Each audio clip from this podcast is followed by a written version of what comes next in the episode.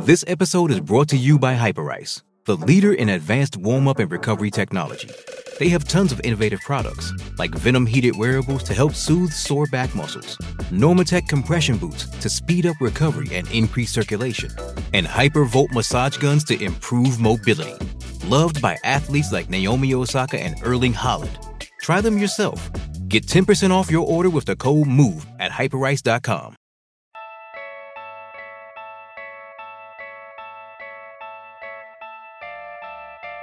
How did the Warriors pull this game out?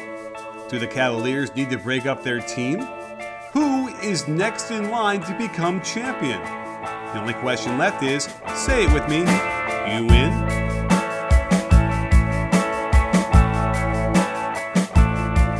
Hey, sports fans, Coach Nick here, and welcome to the B-Ball Breakdown podcast slash live postgame show.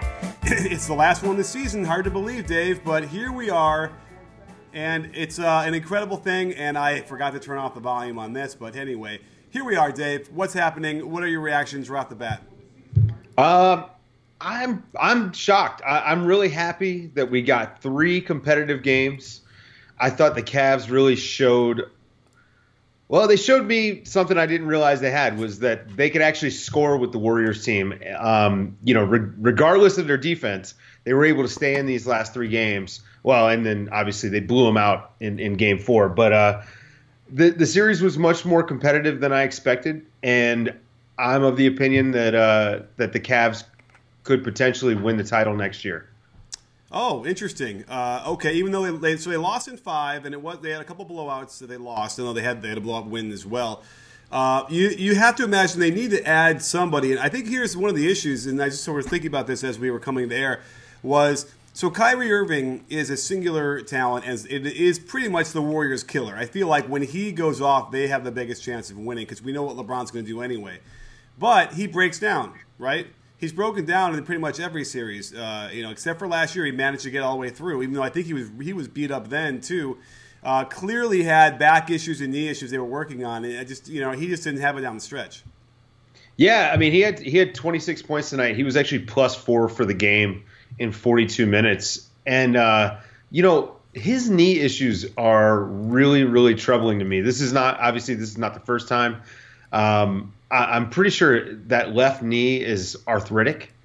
And, and I wonder, you know, is this going to be an issue as his career good? You know, he's not getting any younger. And is this going to be a thing that's going to start to hamper him? He's already not – uh, he's he's vertically challenged. Let's say like he's a below the rim player. Um, so so maybe it doesn't hurt as much as it would, you know, a guy who who relies on athleticism a little bit more. But um, you know, you got to be able to play. You got to be able to be on the court at full strength. And and he had moments tonight, but yeah, he looked off. Yeah, uh, and also um, you know, but he didn't look that off. I mean, here's the thing: he might be vertically challenged, doesn't get up in the air very high, but it doesn't seem to matter because the Duke can just get the ball in, amongst the trees. It really is impressive what he can do. So. Uh, that is the one thing that kind of struck me. They certainly need more talent, right? Like for them to really compete and try and win this series, they need another like singular talent. You know, a guy like Paul George or something like that. I would imagine. I, I you know, for as good as J.R. Smith was shooting the ball, um, he is equally bad on defense. He really is. And I don't think Cavs fans necessarily want to, to accept that. But uh, when you're playing against a team that moves as well as the Warriors do, you can't have continual miscommunication and continual mistakes. Uh, and it's frustrating because he's just canceling out all the greatness he had on the other end. Swear to God, I mean, he hit that four point play. They all missed the darn free throw, but uh, he was hitting threes like he was unconscious. Um, that's just the perils you have. It's an, it's an imperfect team, I think. Whereas the Warriors seem to have a lot uh, a lot less holes, and the holes that they do have are kind of covered, except for Zaza. And I feel like I mentioned to you earlier. I, I swear he feels like he's got money down on the Cavs sometimes. In a couple of these games, he was that bad. Uh, did you can you defend his play at all tonight? No, he was minus nine in in ten minutes tonight, in a game that the Warriors wound up winning by nine. Um, the the let's see, I don't have the numbers for I don't have the lineup data yet, but uh, Draymond Green was plus 19 in 44 minutes. Kevin Durant plus 18. Uh, let's see, David West was plus 16 in 11 minutes. Iguodala's plus 18. Zaza yeah. Pachulia, there's no there's no reason to have him on the court at all. And, and, you know, if I'm the Warriors, I'm not trying to bring that guy back. He he doesn't really add any value um, outside of. I, I mean, somewhat his defensive rebounding, but I mean he's a good he's good at boxing out.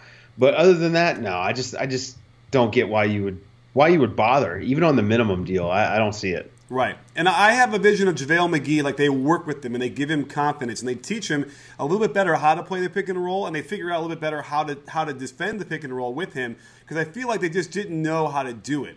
And I did a quick mini edit today on Twitter where we were showing a lot of the possessions where he was getting scored on. He hasn't really played that much, so it wasn't that many. There was probably I think I think SportVU had more, but what I could find was about seven or eight. But he probably was only defending about 15 or 16 total. And so, uh, if they could kind of give him enough confidence, let him play through the mistakes in the regular season when it doesn't matter as much, um, then they could be they could be even greater than they were this year with him playing. I think they I could be. I mean, it would be night and day because Zaza really just is that clumsy. He is that stupid sometimes when he tries these stupid holds, these old pro tricks when he doesn't need to do it, and they would get a layup anyway. It just really frustrates me for just dumb basketball. Doesn't really fit with the way the the rest of the uh, people play. Well, and you know, it also it takes the Warriors out of the things that they're trying to do. It pisses them off. You know, you you watch them and they'll go after him when he does a, a stupid, just you know, like uh, tonight. I forget who did he grab? Kevin Love on yeah. a Draymond layup or something like that. It was just you know, Draymond's like, I don't need you to do that. You know, Draymond's great at hitting the dump off. I'll tell you, you know, the the other thing about the JaVale versus Zaza thing Bogut was an underrated lob threat. He was actually good at catching the lob. And I think that, you know, that vertical spacing, like if you're going to start a traditional center on this team, it needs to be someone who can, you know, you can throw them in a pick and roll and they're a lob threat. You need that vertical spacing. That helps, you know, since you've got a non shooter, that helps get that lineup to be more death like than not. And so I, I, think that that's the difference between JaVale and, and Zaza. So yeah, I'm with you on on JaVale being the primary starter next year. Um, but but you know that's that's stuff we get to talk about all summer. Sure. Uh, well, yeah, because let's talk a little bit about today. So I think right. that that what ended up happening uh, in uh, offensively for the the Warriors, and probably like I think that they were probably like frustrated that they had to do this was they really just turned to the Curry KD pick and roll like almost exclusively. It felt like right, like they just ran it to the ground, and rightfully so. I mean, Iguodala had I think what five alley oop dunks or something crazy like that. It seemed like that. Uh, they could not stop that at all, and I feel like you know the Warriors don't run pick and roll. That's not their thing. They're like one of the lower teams in the league that actually does it in terms of you know percentage of time, but. Um, you know, when it comes when push comes to shove, and you got to deal with that pressure and the physicality, uh, you know, you just got to go with what's going to get you there, and that's what happened. Well, you know, for for all of our haranguing of, about Steve Kerr not making in-game adjustments, not not putting Steph and KD in pick and roll more, and letting them work with the ball in their hands. So they break it out tonight, and what do you know?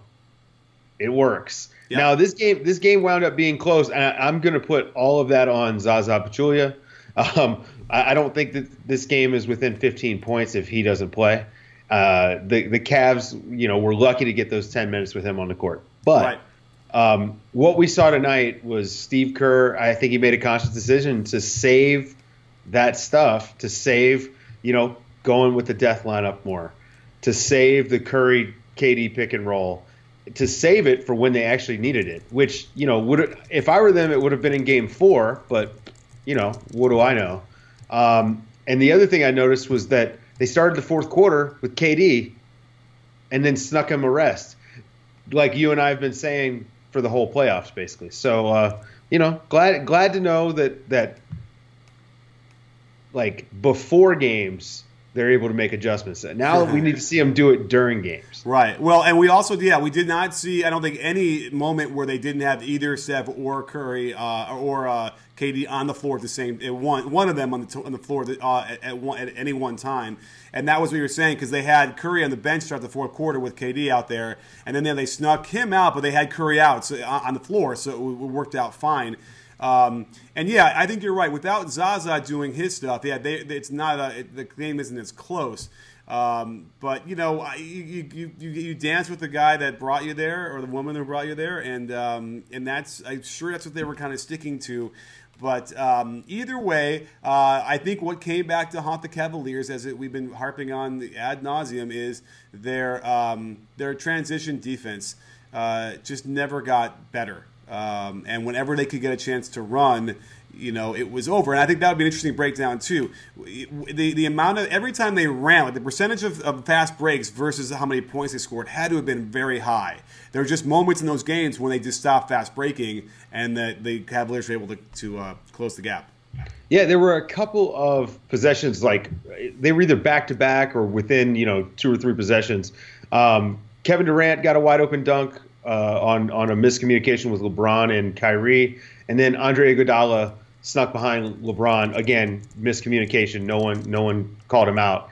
And this is the kind of stuff that you and I pointed out all year. It is impossible to make up for bad habits just because you you're deciding to try harder. Communication is all like on defense is all about the habits that you develop during the regular season. And hopefully the, the Cavs realize this after this playoff run and next year go into it thinking, hey, maybe we need to try a little bit harder and, and work on these things during the season rather than just, you know, coast like they did. Coast is a good word to use, Dave. And if you want to coast into a game or a concert event near you, then there's no question you have to use SeatGeek. So forget the Andersons, they can't get tickets to the game as easy as you can with just a few taps of your phone on the SeatGeek app. It's by far the best way to buy tickets to sporting events and concerts. It searches multiple ticket sites to compare prices and find amazing deals. Plus, you can see the vantage point from every seat and they are guaranteed, so you know your seats are legit. So whether you want to watch LeBron and Kyrie, Steph or Durant, or Rose and Noah, use SeatGeek to find your tickets. Plus, you'll get $20 off your first purchase if you use my code CoachNick. That's right, I've got some serious clout over there and managed to get you a nice discount. So ignore all the other codes you hear and type in Coach Nick in the setting under promo code and get yourself in on all the live action that SeatGeek has to offer. From sporting events to concerts, comedy clubs, and the theater. SeatGeek, I agree, and I also think that um, right. I, I, think that there's a mindset there. You have LeBron, and you're invincible, and you want to rest and all these different things. Because again, I don't. I have a hard time picturing an NBA practice like in February practicing transition defense, right? That you're going to wear. That's tiring. You're going to wear them out. You're going to run. But again, you know, it's it's those weird things that they needed to do it. And, and I also think that again you know, you had brought it up a little bit earlier at some point uh, a couple of weeks ago where you felt like they really did tank to avoid Washington. And um, I, I kind of really, I, the more I think about it, the more it kind of felt like you were right. I mean, it seems diabolical in some weird way. How could they really have pictured all that happening the way it did? But um, it seems like that was correct. Yeah, I mean, I, I, like, and it was smart. It was smart. I mean, the the only challenge they would have gotten in the East, I think, is from the Wizards because the Wizards really were were kind of built with them in mind. I mean, they matched up really well as we saw during the regular season. So, yeah, I, I think it was a great move. And and again, the Cavaliers they shocked me. They really did. I, I mean, I thought it was going to be a sweep, and I thought it wouldn't be close. Now, not that five games and four games is that big of a difference, but the reality is that these last three games to me we were a little bit more demonstrative about the the gap than the first two.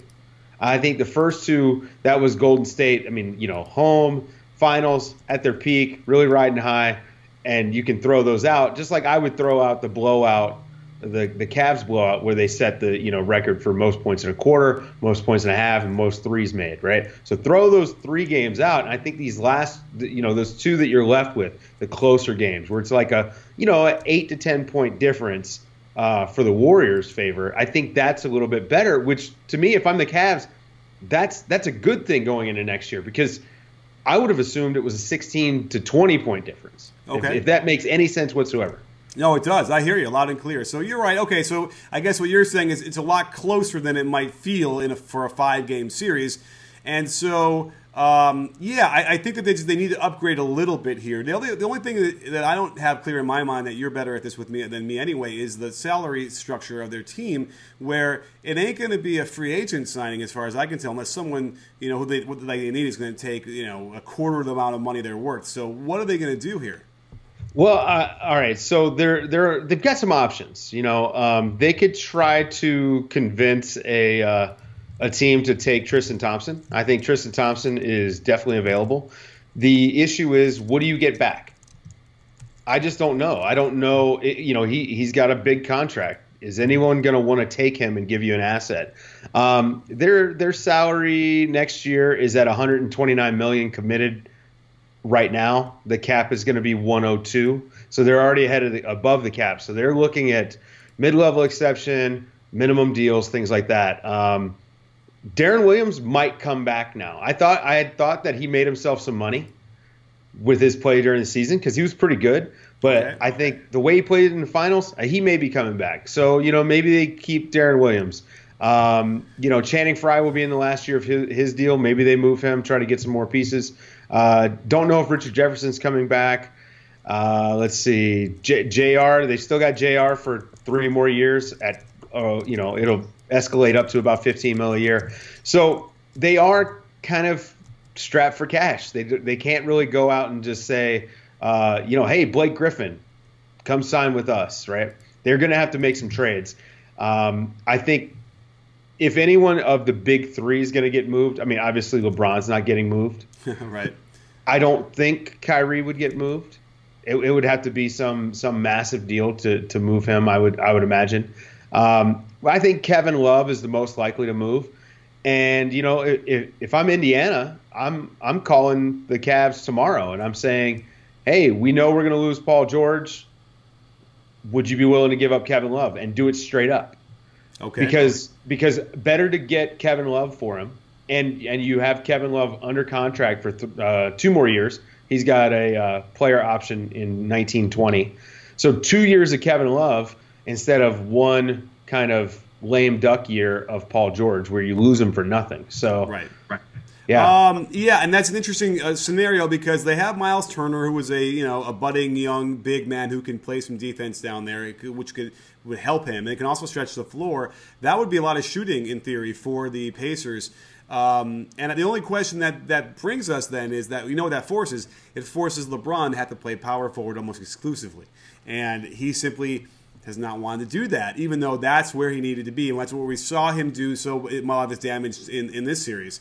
So um, maybe that's the, the last final straw they can convince him to do it. Because the irony here is that Paul George is supposed to play the power forward position of the Pacers, and also you know backed off too, didn't want to handle it. I just think that also every year that goes by, that the physicality of the power forward position is probably less and less as we move along.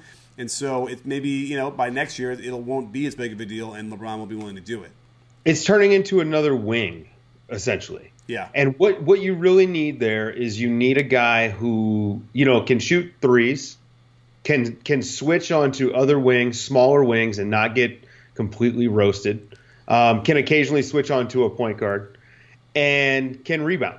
And, and you know, like that's uh, there. There's what eight guys in the league that can do that. Uh, you know uh, that that are that kind of have that positional length. Um, so it, it is a premium. And if I'm in, you know, if I'm the Cavs, I don't have any draft picks. I don't have any cap space. I'm going to have to do it through a trade. I've got a decision to make. Eh, you know, is Kevin Love going to get me over the hump or not? And I don't think that they.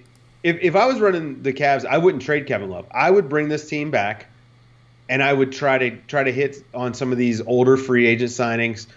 You know, maybe you pick up like a Patrick McCaw type in the second round or something like that. Mm-hmm. Someone who can come in right away and contribute. Um, you know, maybe look for some guys out of the D League, something like that. Like, you know, imagine if, if the Cavs had a Jonathan Simmons. Yeah. You know, he would he would have been in the rotation in the finals, and that makes a difference for them. You know, maybe it's a two-two series coming in tonight if they had a guy who could play any defense or and occasionally hit a three. So uh, that's I think that's where you got to be creative. But but they've got this huge issue in their front office right now David Griffin's contract just expired. It, oh. Like just expired after this game. And the Cavs have actually had four GMs in the last 12 years. all of them have served served one contract and not been re-signed. And David Griffin is a damn good GM. And I mean, teams have already been wanting to talk to him. You know, the Bucks wanted him. Uh, they haven't hired anyone yet. The Magic wanted him. They've already hired someone. But there's, you know, if David Griffin's available, he's got he's got options. He's got places to go. So, uh, it, you know, they've got to figure out that thing first. I mean, we got the draft coming up next week, and are they, you know, are they going to try to make a move? Maybe they try to make a move and uh, and move up in the draft to, to try to get a younger guy who could come in and contribute. I don't know. Um, their their options are limited because they're a cap sheet, but I still like this team. I, I think that if it's me, I'm like, let me see if I can get an impact guy in the mid level, um, and the, or the room exception. Try to sign some minimum guys and go that route and run it back. And you know, you never know. Maybe Durant gets hurt. Maybe Curry gets hurt. Maybe Draymond gets hurt. Something like that. And then next thing you know, we're switching this conversation around and we're talking about the Warriors. What are they going to do this summer? You know. Yeah, well, a lot of things there. Uh, I would be surprised if Griffin didn't, uh, you know, get re-signed. But then again, they probably could have. They had all the opportunity to extend him this whole year, right, and then give him another contract. They didn't do that. So I suppose they were kind of waiting to see what was going to happen in the finals. But you're right. The guy's been hand, hand tied or whatever that word is. Uh, he's been handcuffed. Uh, and he's done the best he can with with a very difficult situation. I'm sure he's cost the owners quite a lot of money uh, because they've been over the cap. But whatever, they're, they're competing. They're going to make some of that money back.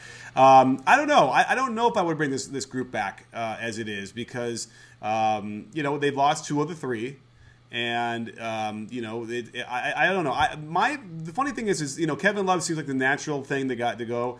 Uh, for some reason, J.R. Smith is the guy I feel like needs to go. They, they need to upgrade him, get somebody a little bit more steady, um, who can still shoot a little bit, but who can play better defense. Like a McCaw, I don't know if that's a McCaw. Eh, if he would play. He's not ready for that. But by the way, this was the Patrick McCaw game. We need to give him some props.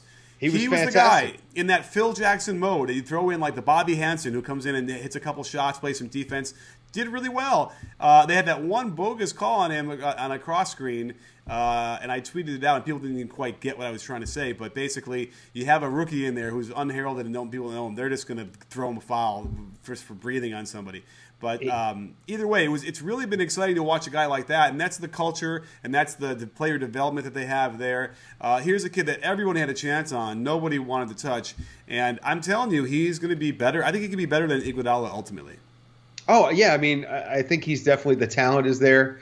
Um, remember, he was a point guard in college, so you know his upside as far as a playmaker and as a ball handler is is much higher than what we've seen. You know, like he's got he's got more to his game than what we've seen. You saw a little bit tonight where he was he was quickly making the extra pass, no hesitation. And you and I have talked about this quite a bit. I, I've been high on McCaw since he was drafted, and one of my issues with him was that I felt like he held the ball a beat too long, too often. Yeah. And you know, the sometimes the moment felt a little too big for him. Tonight, I thought he was fantastic. I mean, he was he was making he was out there making plays. He was minus three in the 12 minutes he played, but he was still making an impact.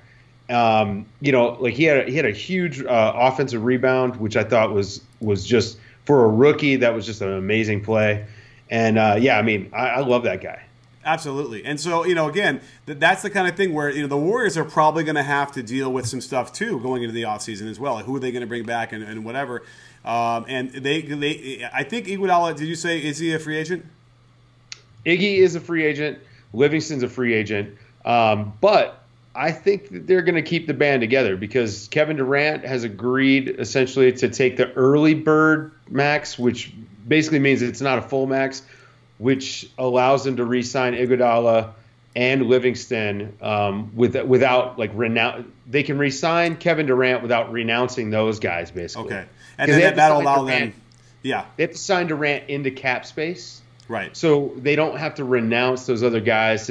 You know, it's it's tricky, but it, Kevin Durant basically is allowing them by signing this contract, allowing them to keep everyone. Uh, Ian then, Clark, yeah. I think, will be gone though uh, Ian Clark will be gone. Okay, and then and then that is also looking forward into the into the future when Steph Curry needs to be re-signed to the max max. Steph Curry's Steph Curry's getting the max max this summer. Oh, I'm sorry. Oh, so his deal expires this summer. That's right. He'll okay. be getting the five year, two hundred million or whatever, two hundred and four or two hundred one. the numbers aren't out yet, but but once they do the audit, we'll have those numbers. So yeah, Right. he'll be getting the five year max. KD will sign a, a one plus one, basically the early bird.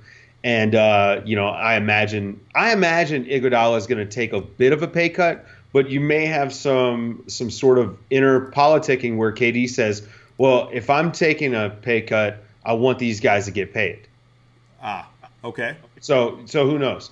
Um, but tonight when I was watching Livingston, I just couldn't help but think, man, there's some teams out there that could really use a Shaun Livingston. Like imagine if if the Cavaliers had Shaun Livingston instead of Deron Williams, Oh yeah. you know, or the San Antonio Spurs, or any team that could use a really good backup point guard that plays good defense um, and is smart. So 29 other teams besides the Warriors, right? Like Right. uh, oh, and, so- and a, not only is he smart, he can post up.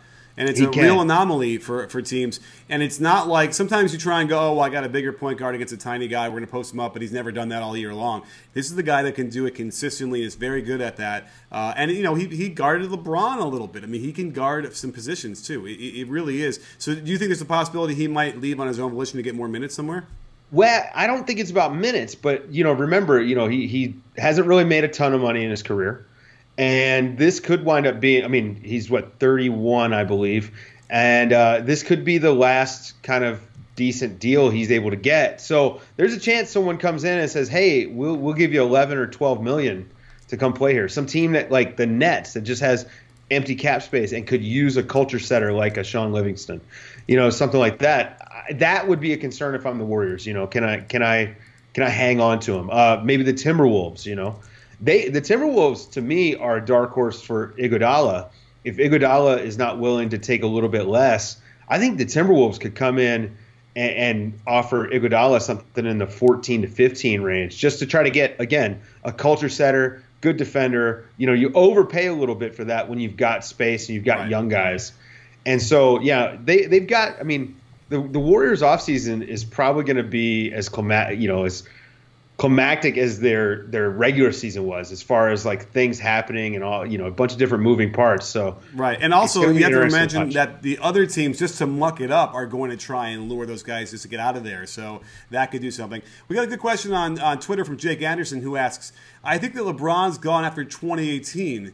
Cavs have no resources. Guessing you're in agreement. If so, where's the number one landing spot? So, do, do you think it's possible that LeBron is going to make another decision? I think it is possible. I mean, look, he came home. Uh, there, you know, there's a big story that came out this week. His family couldn't believe that that he was going to play for Dan Gilbert after the Comic Sans letter.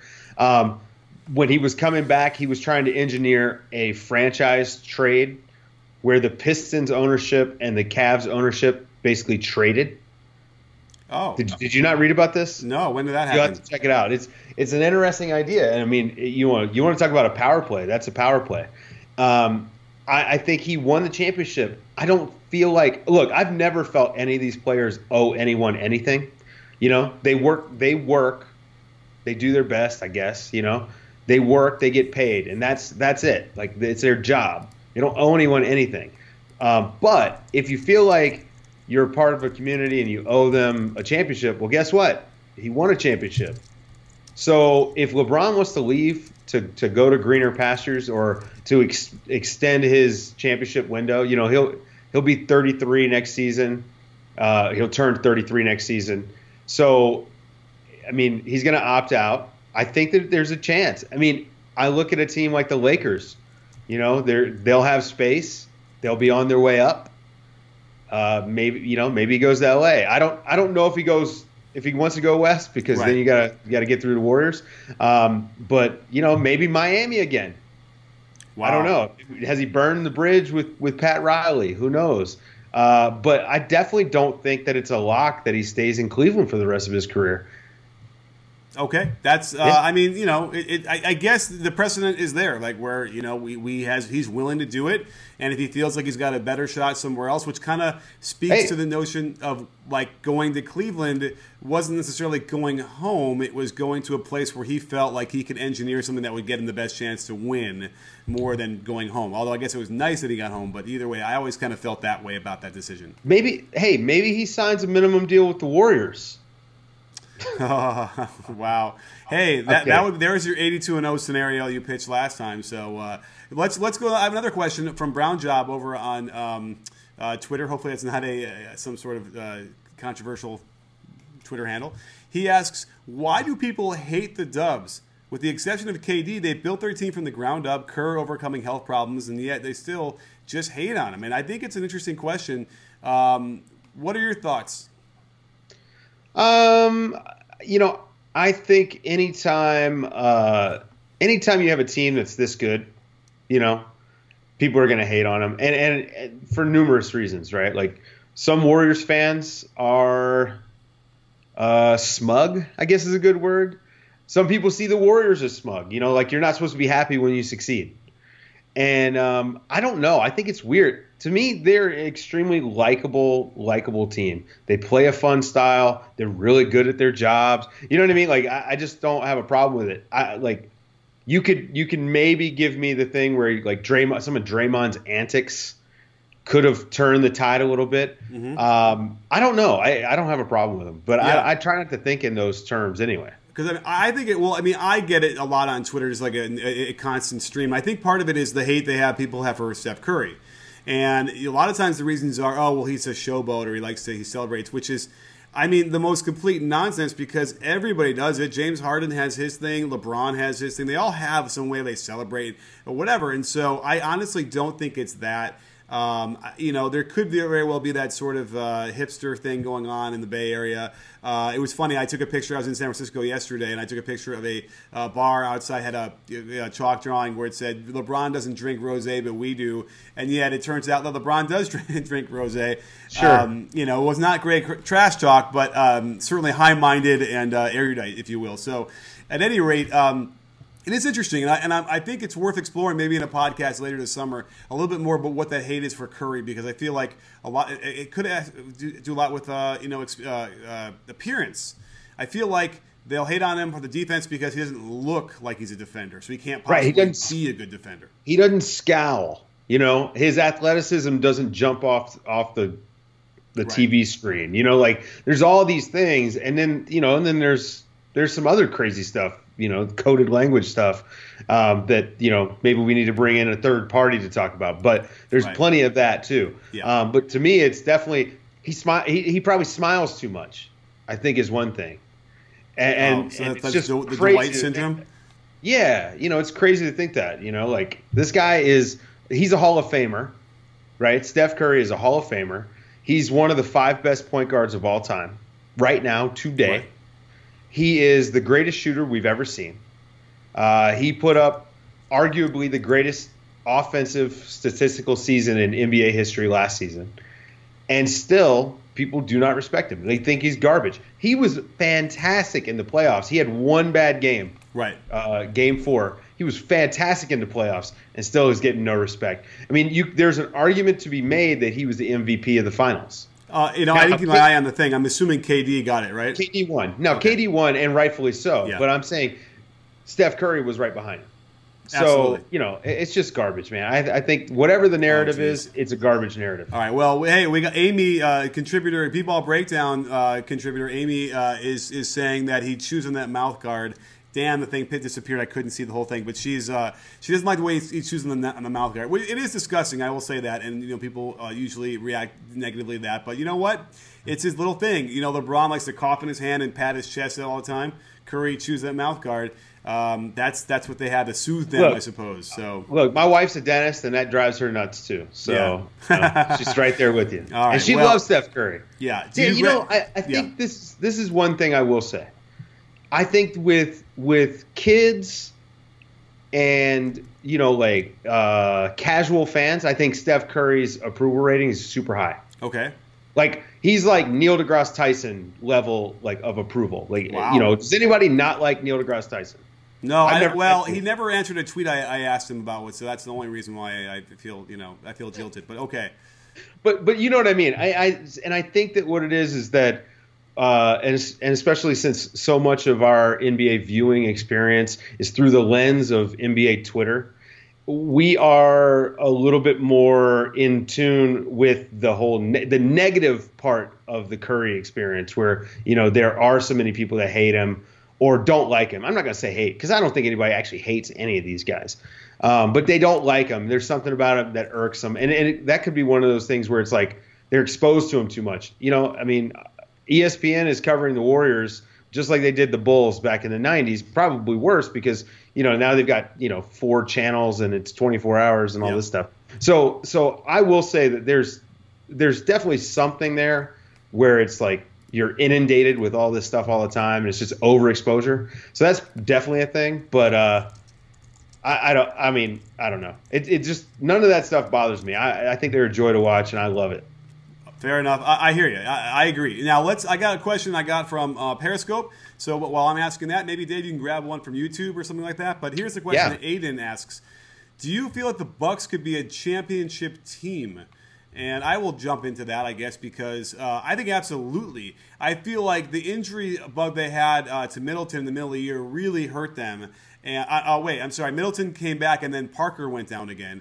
And if they could get that healthy and playing for a full season, and maybe grab one more player to, to kind of complement that uh, everyone else, like a solid NBA player, I, I have no doubt that they are going to compete with uh, Cleveland if they keep their that team together. I think that they can offer a lot against them, especially because Giannis is a guy who they kept. You know, the way it matches up, LeBron has to guard him, and uh, that's exciting to me because uh, here's a guy that hasn't really had to deal with that. I mean, he had to deal with it in the finals for the, probably the first time we've really seen him have to struggle defensively. And uh, I think that Giannis could do that and more because he's younger and he's got more energy even than KD. And in fact, the, the, the argument could be that Giannis is KD 2.0, uh, and as soon as he develops a, like a 37% you know three point shot, which I think is definitely possible, then you know he could eclipse KD. I think that's certainly uh, it's on the table. Yeah, well, you know, you and I talked about this during the Raptor series when when I boldly predicted that the, the, the Bucks were going to win in five. You know, I don't know how bold it was, pretty dumb, but uh, we we both thought that the Bucks would the way that they were playing that would actually be kind of a tough matchup for for the Cavs because of how long they are, and you know we looked at them sort of like a it's like a non-shooting version of the Warriors, but with more length and and what they were doing defensively was just it was incredible. You know, getting into the playoffs, experience matters a little bit, and having a guy that can get a get you a bucket the way like DeMar DeRozan can. Well, the Bucks don't have that guy, so you know, needless to say, they weren't ready. But yeah, I definitely think they're you know they're three years away, let's say two or three years away from being real competitors. But I think next year they might make the little mini leap into the top half of the East. Yeah, yeah, absolutely. I mean, a mini leap, and yeah, certainly top four is, is should be their destiny. And if who knows if they pull something else off in the offseason that really upgrades them somewhere, then uh, then it's higher. So uh, I'm excited. What do you what do you say as we start to wrap this up? Do you have a, a good YouTube one? I got a question from YouTube from uh, user Zets World Word Zets Word. Yes. Uh, he asked, "Who is the closest to winning a championship besides Cleveland and Golden State? I think that's a great question. Yeah, that is a great question. Uh, is it the Spurs? Is it the Rockets? Is it the? I mean, because here's the thing: the Spurs feel like they could have beaten if they were healthy. They could have beaten the Cavs. It kind of felt that way. They, they certainly seemed that way. The Rockets, I kind of felt like as a fluky, weird matchup thing because the transition is so good that they could have beaten. They really could have hurt the Cavs. Um, but other than that, you know, like, is there anybody in the East? I don't know. What do you think, Dave? I, I don't think there's anyone in the East yet. Um, yeah. Let's see what let's see what the Celtics look like when they get Markelle Fultz. Right, and the Bucks. and and you know see if that unlocks some new things. Let's see what the Bucks look like next year. Let's see if Jabari Parker comes back healthy. I think Jabari Parker would have been a difference maker for the Bucks in that Raptors series. For sure. Um, I'm with you. I think the Spurs are right there. They they're going to have an interesting summer. This summer is going to be so much fun. I like because it's so there's so many different moving parts, and there's you know some teams are going to be on their way down. Where I mean, there's a lot of teams that have chance to go up. So, um, and I think the Rockets are behind the Cavs, but it's it's the Warriors, the Spurs, and the Cavs for sure in that upper echelon. For sure, for sure, and thank God we got these competitive games because I was a little bit worried the Cavs, you know, had they had they had they continued to get blown out and they kind of fizzled, it would have really felt like that this is it. They really need to do something major to break that up. So uh, I do want to shout out uh, always uh, is it says that MJ got swept without Pippen, and I don't know, just kind of grabbed me and was able to, to grab it. The youngins out there, just so you understand, in the very beginning of MJ's career, they weren't. It wasn't a very good team, and the team that swept him in the first round, it was first of all a five game series, so it was a three game sweep. It was the Celtics the, the greatest team short of the 95 96 Bulls and then now maybe the Warriors of this year or last year.